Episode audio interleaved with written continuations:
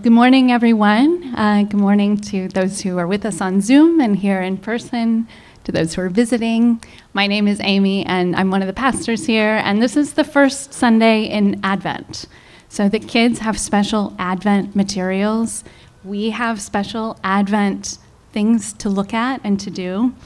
And that word Advent simply means coming or arrival. This is the season where we wait for the arrival of Jesus. We retell the stories, we engage our imaginations, and we wait for Jesus to be born in the manger. We wait for Christmas. That's at least the way we normally think about Advent. But we're also waiting for another arrival. We're waiting for Jesus' second advent, for his second coming. We're waiting for the day that today's gospel reading talked about when we will see the Son of Man coming in a cloud with power and great glory. We're waiting for the day that the Zechariah reading described, when the Lord will become king over all the earth, when the Lord will be one and his name one. Advent is also about waiting for that arrival, for Jesus to come again. And I confess that for most of my Advent observing Anglican life, I haven't paid much attention to that advent. I've been content with that first arrival, the first advent, waiting for Jesus to be born. Now, of course, Jesus was already born, so it takes a little bit of imaginative gymnastics to wait for that to happen again, but I like those imaginative gymnastics. I like this advent. I like anticipating and looking forward to the comfort and the joy and the familiarity of Jesus in the manger. But that second advent is just a different story. It's, it's a whole different thing. And that advent when Jesus comes again, it's unfamiliar, it's unknown. If that first advent is all about God coming near and making himself like us so that we can understand him. That second advent is all about God being different and other and holy, incomprehensible. It's a little bit scary, a little bit intimidating to read and to think about. It's even a little bit embarrassing sometimes, the way it gets talked about. And I want to suggest today that that Advent, this weird, scary, incomprehensible second advent is actually something we desperately need. We need it to remember that we, at our core, are waiting people. We are people who are waiting right in the middle of that first advent that already happened and that second advent that's not yet. We need this because the world is dark and difficult and we are right in the middle of it. And sometimes those imaginative gymnastics and those warm, fuzzy Christmas memories just don't cut it. Sometimes we need something stronger to pull us through. We need something stronger to see us through another verdict in our criminal justice system, or to see us through another variant, another mutation on this pandemic that never seems to end. Something to see us through another political battle, another refugee crisis, another dinner around the table with our deeply divided families. We need something stronger. And that stronger something is hope. This season of Advent where we are waiting for Christ's second return, that trains us in hope. And the playwright Gabriel Marcel wrote There can be no hope except when the temptation to despair exists. Hope is the act by which temptation is overcome. We learn hope by facing the darkness all around us and longing for light. Hope is born in the dark, in sorrow, in grief, in that temptation to despair. Hope is born in the kind of world that our scriptures for today talk about. These scriptures have nothing to do with that first advent. There are no babies in a manger quite yet. They are all about the second advent, Christ's return. And they need a different kind of language to talk about that advent. Ordinary speech won't cut it because it's beyond what our language can capture. The scriptures that talk about the second coming use the language of apocalypse. We encounter apocalyptic scripture anytime we read the prophets, some of the Psalms, the book of Revelation, and some of Jesus' teachings in his Gospels.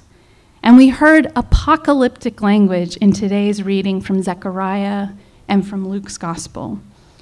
And when we hear that word apocalypse, we usually kind of think of the end of the world. But in Greek, apocalypse actually just means revelation. Apocalypse is this unveiling of reality. In Scripture, it's this writing that reveals something new to us about the reality of God. And because God is so beyond what we can comprehend, so beyond what our language can capture, apocalyptic writing is really strange. It's full of these jarring, unusual, surprising images and metaphors. It's full of poetry. It's full of angels carrying these messages that we never would have expected. It's weird. And it's meant to be. It actually needs to be. And when we read apocalyptic things in Scripture, we need to let them stay weird. Apocalypse resists being squeezed down into something we can dissect and categorize and pull out a calendar and a map and sort of say, okay, this number represents this thing, and this image represents this thing, and now it's all neat and tidy, and we know what's coming. To look at apocalyptic scripture that way is to miss the whole point, is to miss the revelation. Apocalypse is actually there to show us we can't think and dissect and deduce our way to God.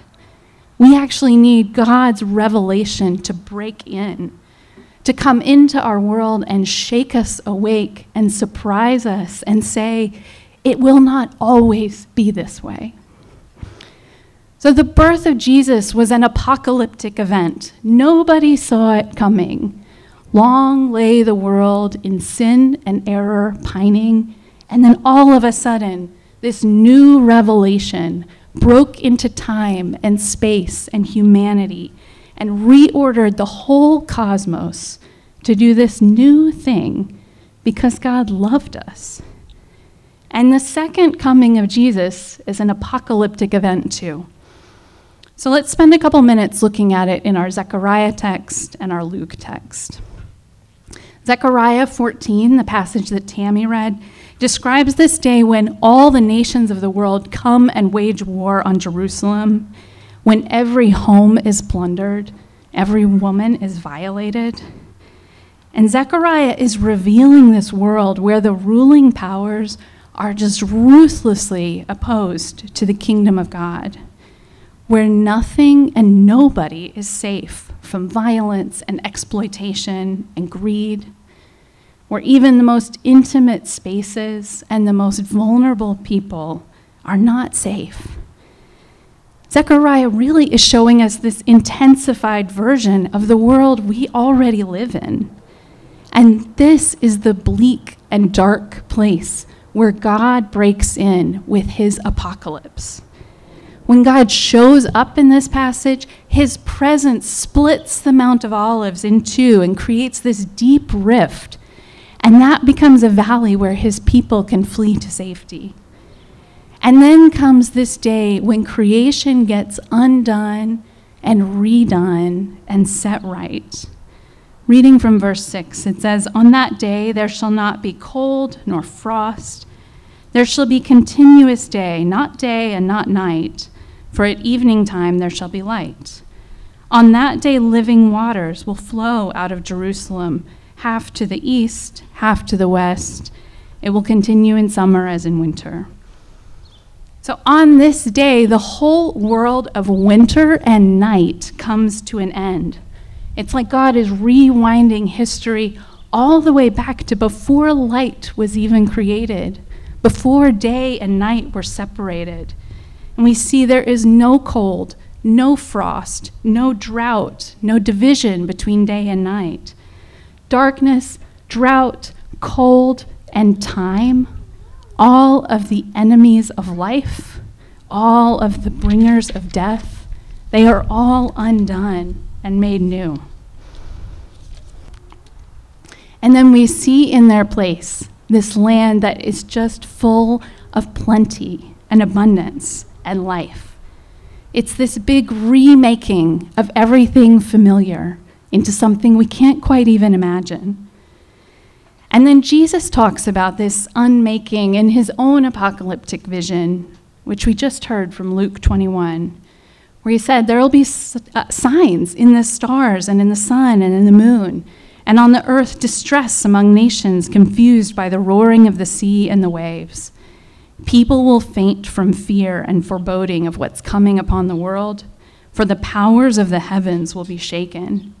And then a few verses later, heaven and earth will pass away, but my words will not pass away. This apocalypse is deeply unsettling. And it ought to be. The reality of God, when it is revealed to us, ought to unsettle us. It ought to break into what's familiar and shake us awake and stir our imaginations. But as unsettling as it is, this apocalypse also trains us in hope.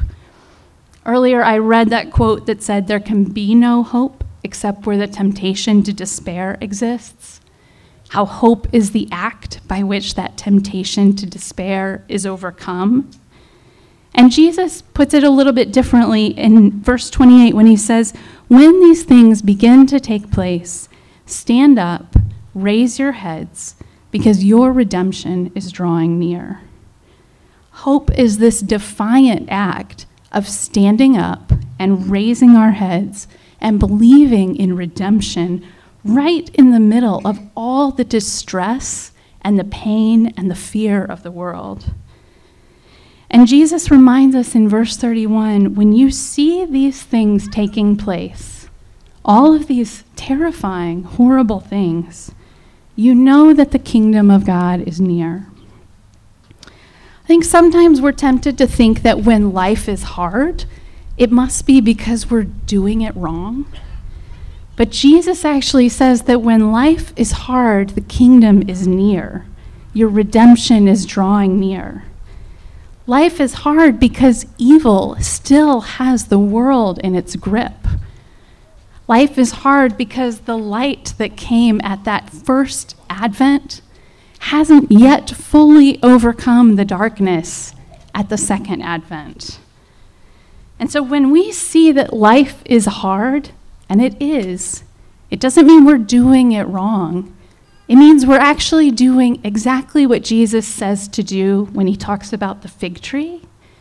It means we're paying attention. We are looking at the world honestly, with our eyes open, with our ears listening, with our hearts soft.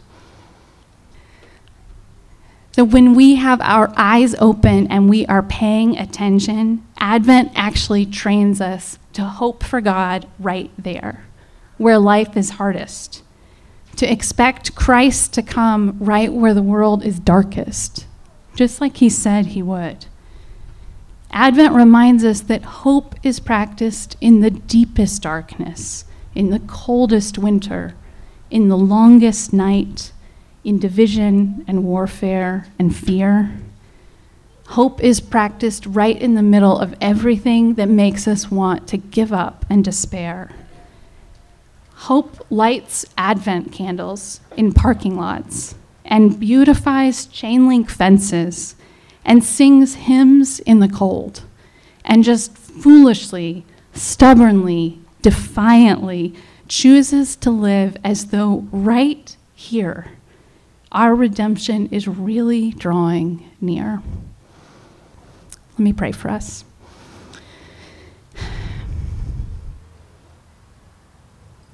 Thank you, Father, for your revelation of yourself.